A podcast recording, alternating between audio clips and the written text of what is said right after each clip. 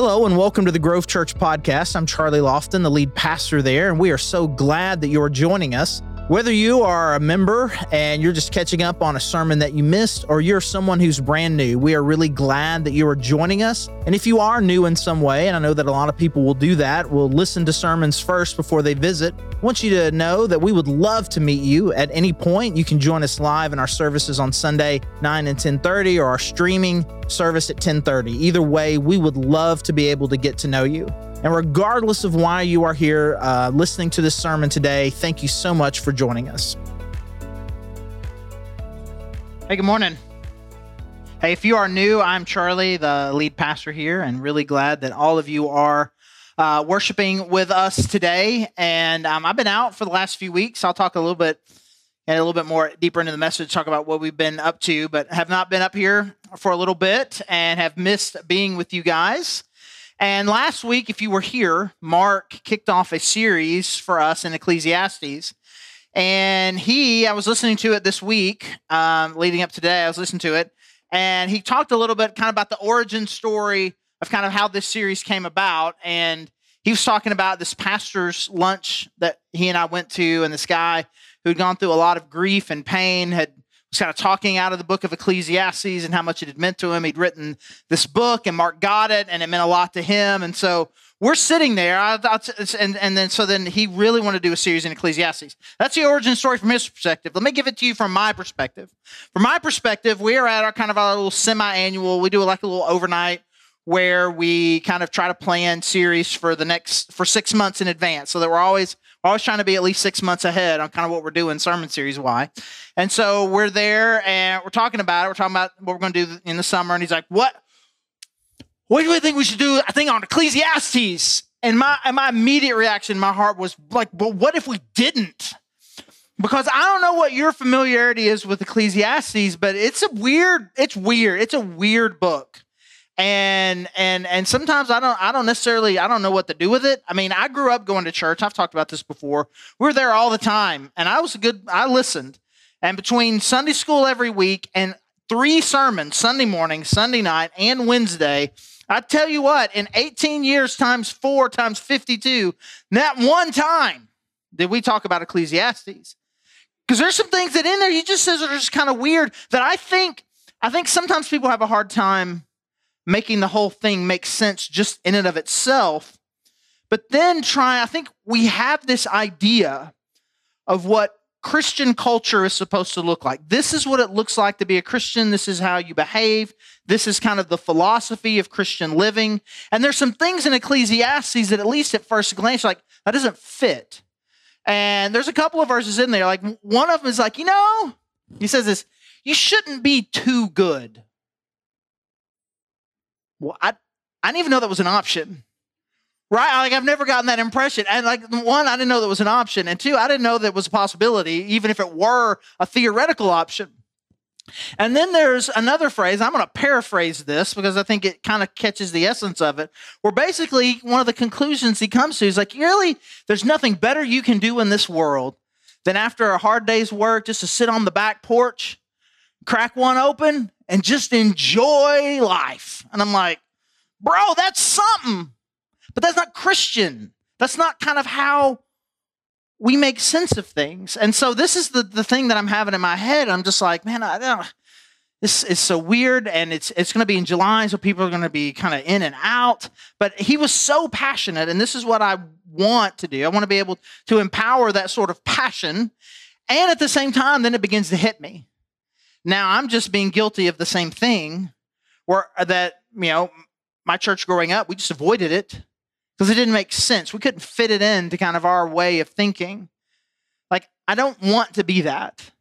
I don't want to have a philosophy of kind of what God wants us to do as, as his followers and who he wants us to be that incorporates, you know, at most 65 of the 66 books in the Bible. And then at the same time, the more we were just kind of talking about it, the more I realized, man, this he's got some. I think he's got some really powerful things to say to to us about the way that we think about life. And if you again, if you weren't here last week, we got this guy, the teacher, most likely Solomon, who's conducting all of these experiments to determine where is real meaning in life found?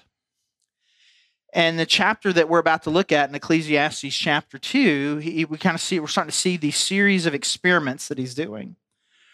We're going to see one where he is really trying to figure out how and can you, and if so, how, can you find meaning in, in stuff and money and the, and the acquisition of things? Can you really find happiness in, in, in, in what you have and, and, and, and, and buying things and enjoying enjoying stuff. And you think, we don't really, we don't really talk about that. And it's like, my bro, churches, we talk about money all the time.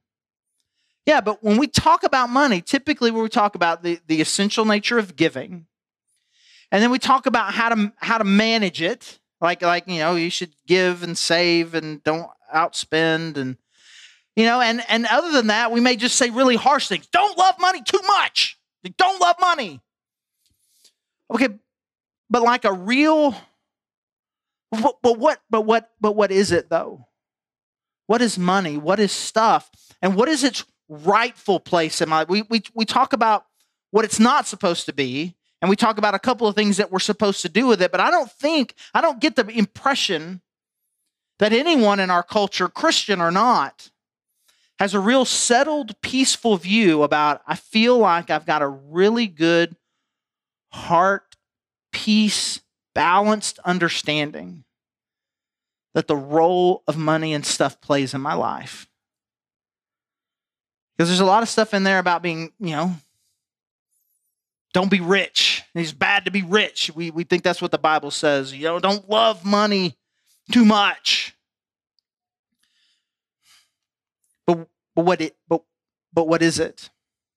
And so we've got this guy Solomon who um, is clearly at this time again if you understand if you if you believe the only people who don't believe this people who don't think that the bible teaches real history he's clearly one of if not the most wealthy person on the planet at this time and it's considered by a lot of people to be one of the wealthiest people who's ever lived. And he's about to we're about to find out about this experiment that he went on. He's like i've got all this money. I've got all this stuff. Can i find life here Ecclesiastes chapter 2, starting in verse 1. I said to myself, Come now, I will test you with pleasure to find out what is good. But that also proved to be meaningless. Laughter, I said, is madness, and what does pleasure accomplish? I tried cheering myself with wine and embracing folly, my mind still guiding me with wisdom. I wanted to see what was good for people to do under the heavens during the few days of their lives. I undertook great projects. I built houses for myself and planted vineyards. I made gardens and parks and planted all kinds of fruit trees in them. I made reservoirs to water groves of flourishing trees. I bought male and female slaves and had other slaves who were born in my house. I also owned more herds and flocks than anyone in Jerusalem before me.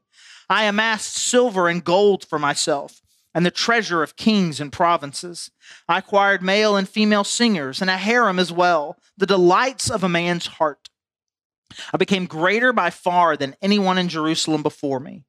In all this, my wisdom stayed with me. I denied myself nothing my eyes desired. I refused my heart no pleasure. My heart took delight in all my labor, and this was the reward for my toil. Yet when I surveyed all that my hands had done and what I had toiled to achieve, everything was meaningless, a chasing after the wind. Nothing was gained under the sun. So it's a real interesting experiment that he's going on here. It's like, and he kind of starts with the conclusion. It's like I did this and it was it was meaningless. And he says he started with drinking. I'm just gonna I'm just gonna drink. People, people like that. People like that, and they enjoy it. Calms them down. I'm just I'm just gonna drink. He's like I, he says I kept my I kept my head around me, but it just seemed like hey let's just have fun. Let's just be loose. He drinks a little bit. He drinks.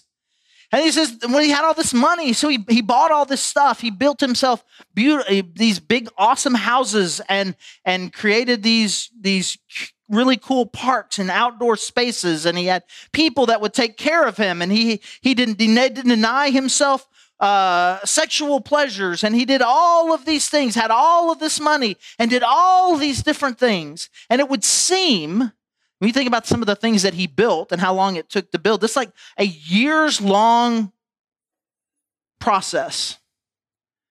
And by his own description, I did not deny myself any pleasure that I wanted. My only decision making process was if I wanted it, I did it. If it felt like it would bring me pleasure, I did it. And it seems like he was living like this for years. And there was nothing holding him back. Again, there was nothing that he couldn't want, that he, if he wanted to do it, he had the means and the resources and the power to do it. And in the end, he says, I, I, I, I did it all. And everything was meaningless. A chasing after wind. He said, it feels like in the end, I gained nothing. It's a, that's, just a really interesting, that's just an interesting conclusion. And, and, and I think I think for me, this this is the thing I was thinking about. You know, so I've had I had a, a, few weeks off, and this is you know we had a few weeks off, and this is kind of your first one back. It's kind of you know you got a lot of time to kind of think about it. And I'll tell you what we were, what we were up to while we were gone. So it started three Sundays ago, where I was at Camp War Eagle, where uh, the directors of that camp, the Setons, they are a part of our church, and there are several people uh, that are on staff with Camp War Eagle who are part of our church. A lot of our families uh, send kids there. And so we were there three weeks ago, but I have the opportunity on drop off day to speak to a chapel service for their staff. So I get to come in there early. We get there, gates open at 1 and we get there about 9:30 for this chapel service and there are already a dozen cars there. By the time we leave, we leave about we leave a little bit before 1. There are literally miles and miles of cars. This is one of the best speaking gigs I get because we're inside the gates while miles of cars are in there. We we um, we drop our our daughter off after the chapel service and we drive out past miles of cars. And this was the best part. As soon as we got out of the gate, right there at the front, there were three families from the Grove that were just kind of all sitting there. We got to roll down the window. we got to make fun of them. And then we drove away. It was great. It was great. And so we drive. So she's at camp for a week. And then um, my wife and I, Heidi, we went to Cancun for a few days. And we would do this every every few years or so. And when we do this, there's a few things we're always like we we, we want all inclusive. So we'll make sure we're, we're looking for a place all inclusive, adults only, right? If we're not taking our kids, we're not trying to vacation with your kids, right? And but then there's a third thing, right? You get uh, all inclusive, adults only. You got to make sure that adults only means you know old people trying to chill, right? You just got to make sure it doesn't mean anything other than that. So by the side, that's what we do. I don't know if you've ever done this, the all-inclusive deal, but it really is. It's like what this guy's talking about. People just coming to you all the time. What can I bring you? And whatever it is you think, if they have it, they'll bring it to you. Whatever you want to drink, whatever you want to eat, however much of it. And if you eat it, you don't like it, just okay, bring me something else and different. It's like it's like this this this days long indulgence. And so I'm thinking, like like as we're doing this, like, do I agree with these conclusions? So then we get back on a Friday, pick up Layla the next day on Saturday, and then the following Monday, I fly to Orlando and I have several speaking engagements there with some co- the college ministry that we're involved in, with again a lot of people from our church uh, that were at least a part of our church here have gone on staff with this, uh, really kind of all over the world. And um, was there for a couple of days doing that, and then my family starts to come in, and we spend a few days together for the first time at Universal Studios. We're big Disney World people. Uh, this is our first time at Universal Studios, running my own experiment. Can a Disney World person find joy in another place? Can, that's not the subject matter for this, but we can talk about it later if you want to. And so it's one of those deals. Let's you just get up. You're just, you're just doing fun stuff all day. Let's ride this. Let's ride this. Ride this. You know, let's let, us let's, let's get a snack. Let's let's go to this gift shop.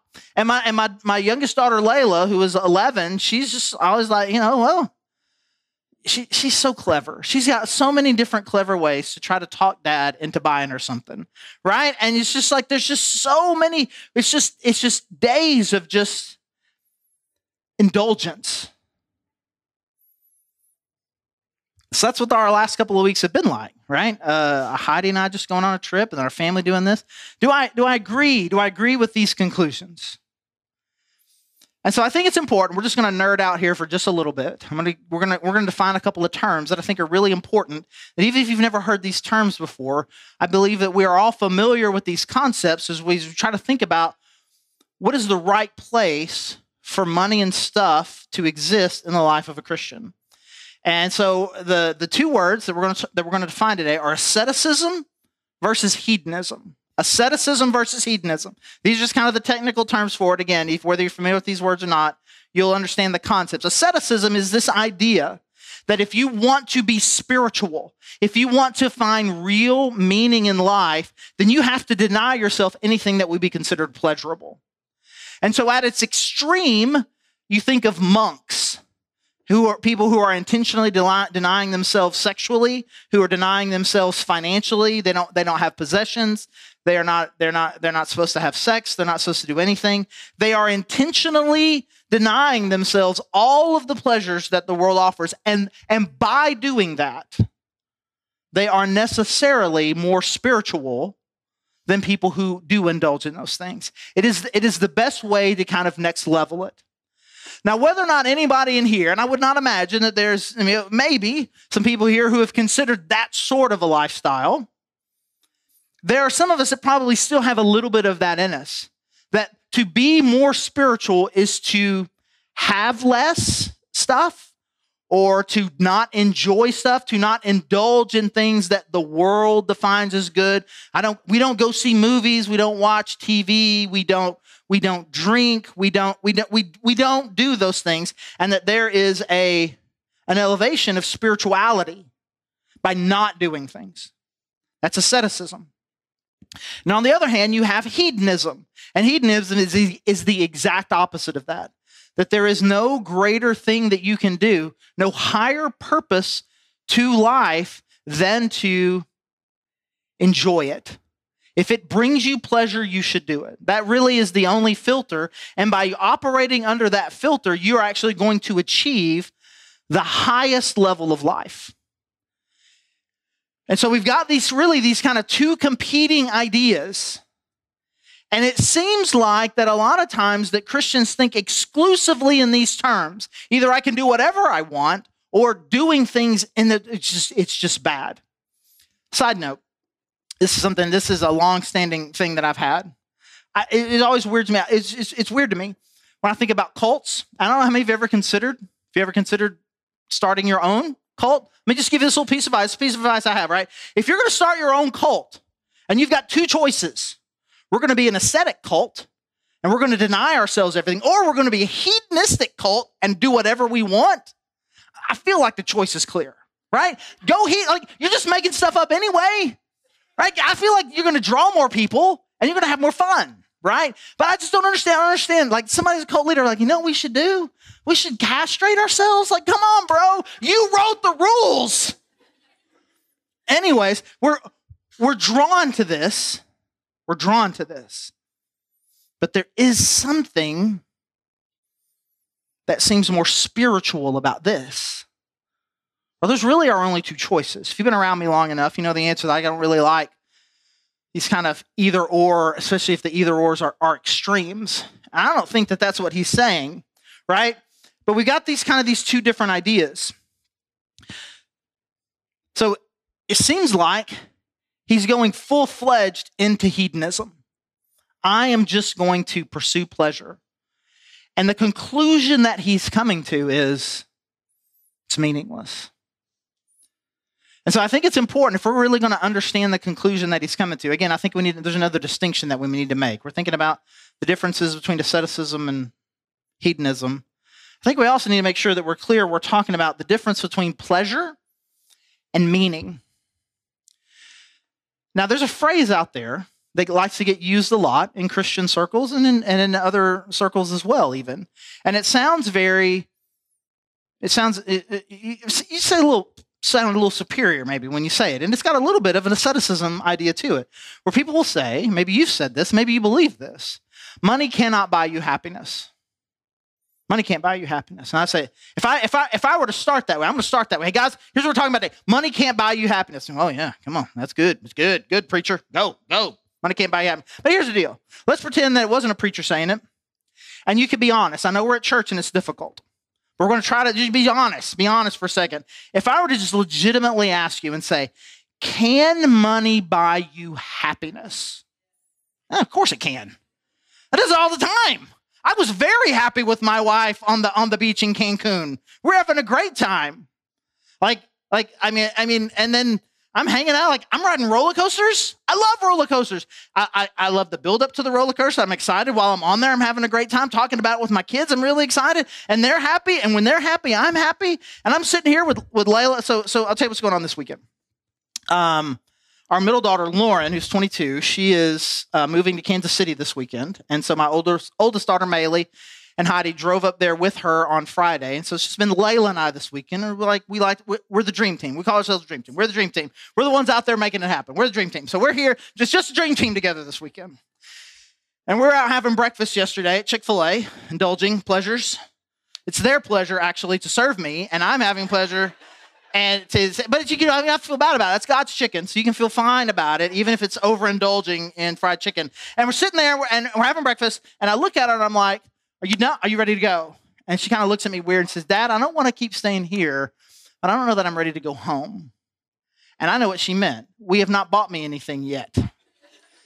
And so, like, where do you want to go? It's like, I don't know. So we're walking to our cart, and there it is. There it is. Discount Bins. And if you know what it is, it's an Amazon resale shop. They bring in returns and the prices, they restock on Thursday and the prices are really high on Friday and they go all down all the way through Wednesday. Never been there on a Saturday before, never been there for $10 day. I did not see one thing in there that I would spend $10 on. I didn't see anything I necessarily spent $5 on. But my, but Layla and I were walking around and she's got this pair, she's got, she's looking at all these things and she's got this pair of fuzzy slippers under her and have it like a, one of those yellow smiley face things on it. She just got it under her arm. She didn't say anything about it. She didn't ask me anything. She just got it under her arm. And she's looking at stuff. And we're there, I don't know, 15, 20 minutes just looking at all this stuff. And she said, Dad, I think I'm done. She still got it under the arm. Still hadn't said anything. She was slowly walking to the checkout. She goes, she goes Which line do you think we should get in? I'm like, what? Are we, buy, are we buying these? Yeah. And, she, and then she says, Dad, this quote I promise they're worth it. a kid loves to manipulate me, and I love being manipulated by her. So I buy these $10. I looked it up on Amazon but as she was walking around with it. I could have gotten them brand new for 12. So I guess technically we're getting a deal if you don't think about that maybe someone else's feet have already been in them. But she did this at Universal Studios too. We'd be sitting there looking at a souvenir. She had already bought her souvenir that we were going to get her. And now we're sitting here looking at other stuff, and she's looking at me. He's like, Dad, I think we really need this. We we do? Yep. I think I think you'd really like it. And if you got it, I think I'd really like it too. And you know, and I ended up with a couple of these things. And you're like, why? Like the, the again, I've got a 25 year old and a 22 year old. I got 22 year olds moving to Kansas City. The window of time in which you can bring a significant amount of happiness and joy to a kid, to, to one of your sons or daughters, with $3, $5, $10, that's a pretty limited window. I can do it. Yeah, sure. And when I give it to her, she happy? Yeah, she absolutely is. Am I happy looking at her being happy? Absolutely. Where there's there's happiness. Money can't buy you happy. Money seems like it can buy you happiness in the short term, but money cannot bring you meaning. There's a difference. There's a difference between pleasure and meaning. And it's not that these things aren't enjoyable. It's not that they don't bring you a measure of short term benefit. I, I liked that. That was, that was good. But I think the thing is, if you, if if you do them a whole bunch, like they don't stack, right? It's not like they just keep building on each other. I just keep doing. It. It's like they have a little short term burst, and then it's over, and then another one's a short term burst. But I think at the end, what he's saying, I had all these little short term bursts. They didn't they didn't build on each other, and they didn't create anything. In the end, all I had, I had the things, but the happiness was was fleeting. So I think the big picture idea that he's trying to get across here is that hedonism, it doesn't bring life. Hedonism doesn't bring life. It can bring bursts of pleasure, but it cannot give you meaning. It cannot give you purpose. It cannot give you deep, soul rooted joy that lasts. No matter how hard you try to make money and stuff be something that is going to bring you life, you can't do it. And I know what you're thinking. I just haven't been able to try it long enough yet. Like, like I'm, I'm so close. I'm so close. Like, it's like, I, I know it hasn't done it yet, but I'm just like, I'm just like maybe one, maybe two levels up. Like, I'm, I'm just a quick level up away from really being able to do it. And when people start talking like this, like, like hey, I think the, your problem is you're trying to find meaning and purpose and money and stuff. No, no, we're just we're just a little bit away. I think people really believe that, that, that we're just we're just so close. And it reminds me, and this is going to sound a little more political than I mean for it to, okay? But it reminds me of the way some people kind of talk about communism. Because every time communism has been practiced in a country, it has brought devastation, dictators, not good things. But then the true believers, what they say is, it, what, the real communism hasn't been tried yet. And I say to you, you're not going to be able to find real pleasure in stuff. Like, well, just, well, other people haven't, haven't tried it for real. You, you let me do it. You let me do it. I'll do it the right way, and I'm going to I'm going to do it. You can't do it better than Solomon did. You can't do it better than Solomon did. You're not going to have more stuff and more access and more power and more wealth and influence than he does. And the reality is, we think that we're just one level away. But the people who are one level above you, who are in the house that you wish you had, who have the promotion that you wish you had, have the resources that you wish that you had, do they seem to you like they have arrived and they're done? Or do they see that next person who has that one job better and the one house better and the one car better? Everyone is striving. And i and, and this and this phrase that he likes to use a lot it is like chasing after wind. It's it's it's meaningless. And so then that leaves us with the the idea okay well if, if we know that hedonism does work okay then you then you're advocating then for asceticism. Then what we're supposed to do then is to deny ourselves completely and I don't want to give too many spoilers. We've got a few more weeks of this to go. But basically, we're ending up at the same place there, too. That this idea of that I can I can deny myself and I can be good enough and I can create enough rules and boundaries and and and then that's going to give me purpose and meaning. Because that's folly too. It's meaningless. It, and basically, what he's saying is, under the sun, if you're talking about all this stuff, if you're going to try to find meaning and life here with stuff, you're not ever going to get there. I was actually talking to a guy, friend of mine. We're just talking about some controlling influences that have been present in their life in the past. And I was talking about people that we know that have said, man, I'm, I'm never going to live in the same hometown. I'm never going to live in the same town with, with my extended family again. Like I just, I just can't. And in fact, you see it sometimes where people will move almost to the as far away from them as possible. And they'll say things like that. Not only do I not ever, I don't want them to control me anymore, so I'm not going to live near them anymore. And in fact, I'm going to get as far away from them as I can so they can't control me. Let me tell you this if you are moving someplace to get away from someone who is control, and the reason why you're doing it is because you don't want that person to control you anymore, guess what?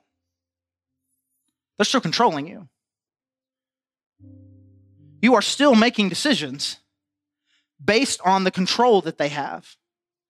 And we can say, hey, I don't want money to have this level of hedonistic control over me because there's no pressure in life there. So I'm going to do everything I can. I'm going to deny myself. I'm not, I'm not, I'm, I'm not going to do this. I'm not going to do that. I'm not going to do that. It's still controlling you.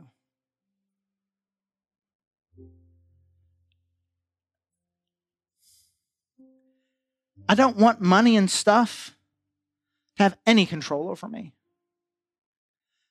Because under the sun, this is this phrase that Solomon uses all the time under the sun, all this stuff, if you're trying to find life here, it feels meaningless no matter how much you deny yourself, no matter how much you give yourself. Life under the sun is meaningless. Which I don't think anybody would think this is a spoiler alert. We're here at a Christian church by, uh, you know, I think we all knew that. Came here voluntarily.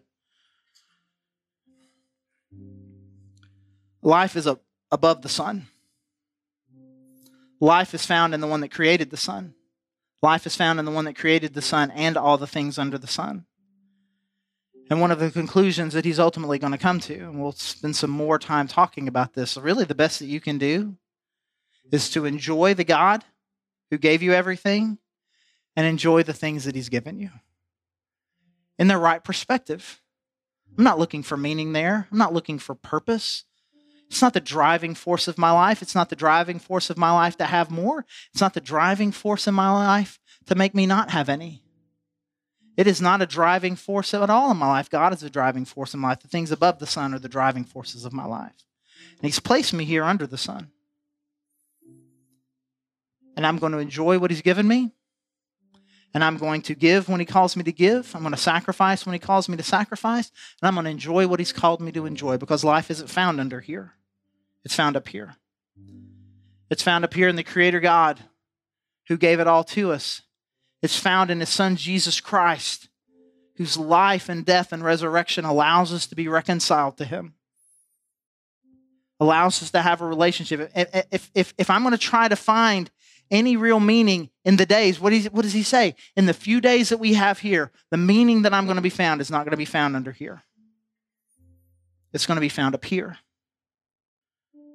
by a worship and appreciation for a great God who created all of it. The reconciliation that I can have with Him through His Son, Jesus Christ. And the eternal life that I'll be able to have with Him when I'm no longer bound by all of this stuff anyway. So, my prayer for us is that we would be able to recognize that we, able to, we really understand something I think that we all know is true because I think we've all been on our own experiments. I know this is I know this doesn't work. My prayer is that we, we could be broken from this, but that we would also understand that, uh, that this isn't it either. It's not about all of this, it's about who He is and the life that we can have with Him not us trying to make the most of what we can down here. Let me pray. Thanks again for joining us on our sermon podcast, and you can learn more about us at thegrovechurch.org. And if you go to thegrovechurch.org/connect, there's a form you could fill out. Just let us know that you've been listening and if you want to dig deeper on some of these topics that we cover in our sermon podcast or just in other issues of dealing with culture or theology, those kinds of things, uh, you can check out our Cultivate podcast. It's on the same feed, um, however, you found this particular podcast. So, again, this is Charlie, the lead pastor at The Grove, and thank you so much for joining us.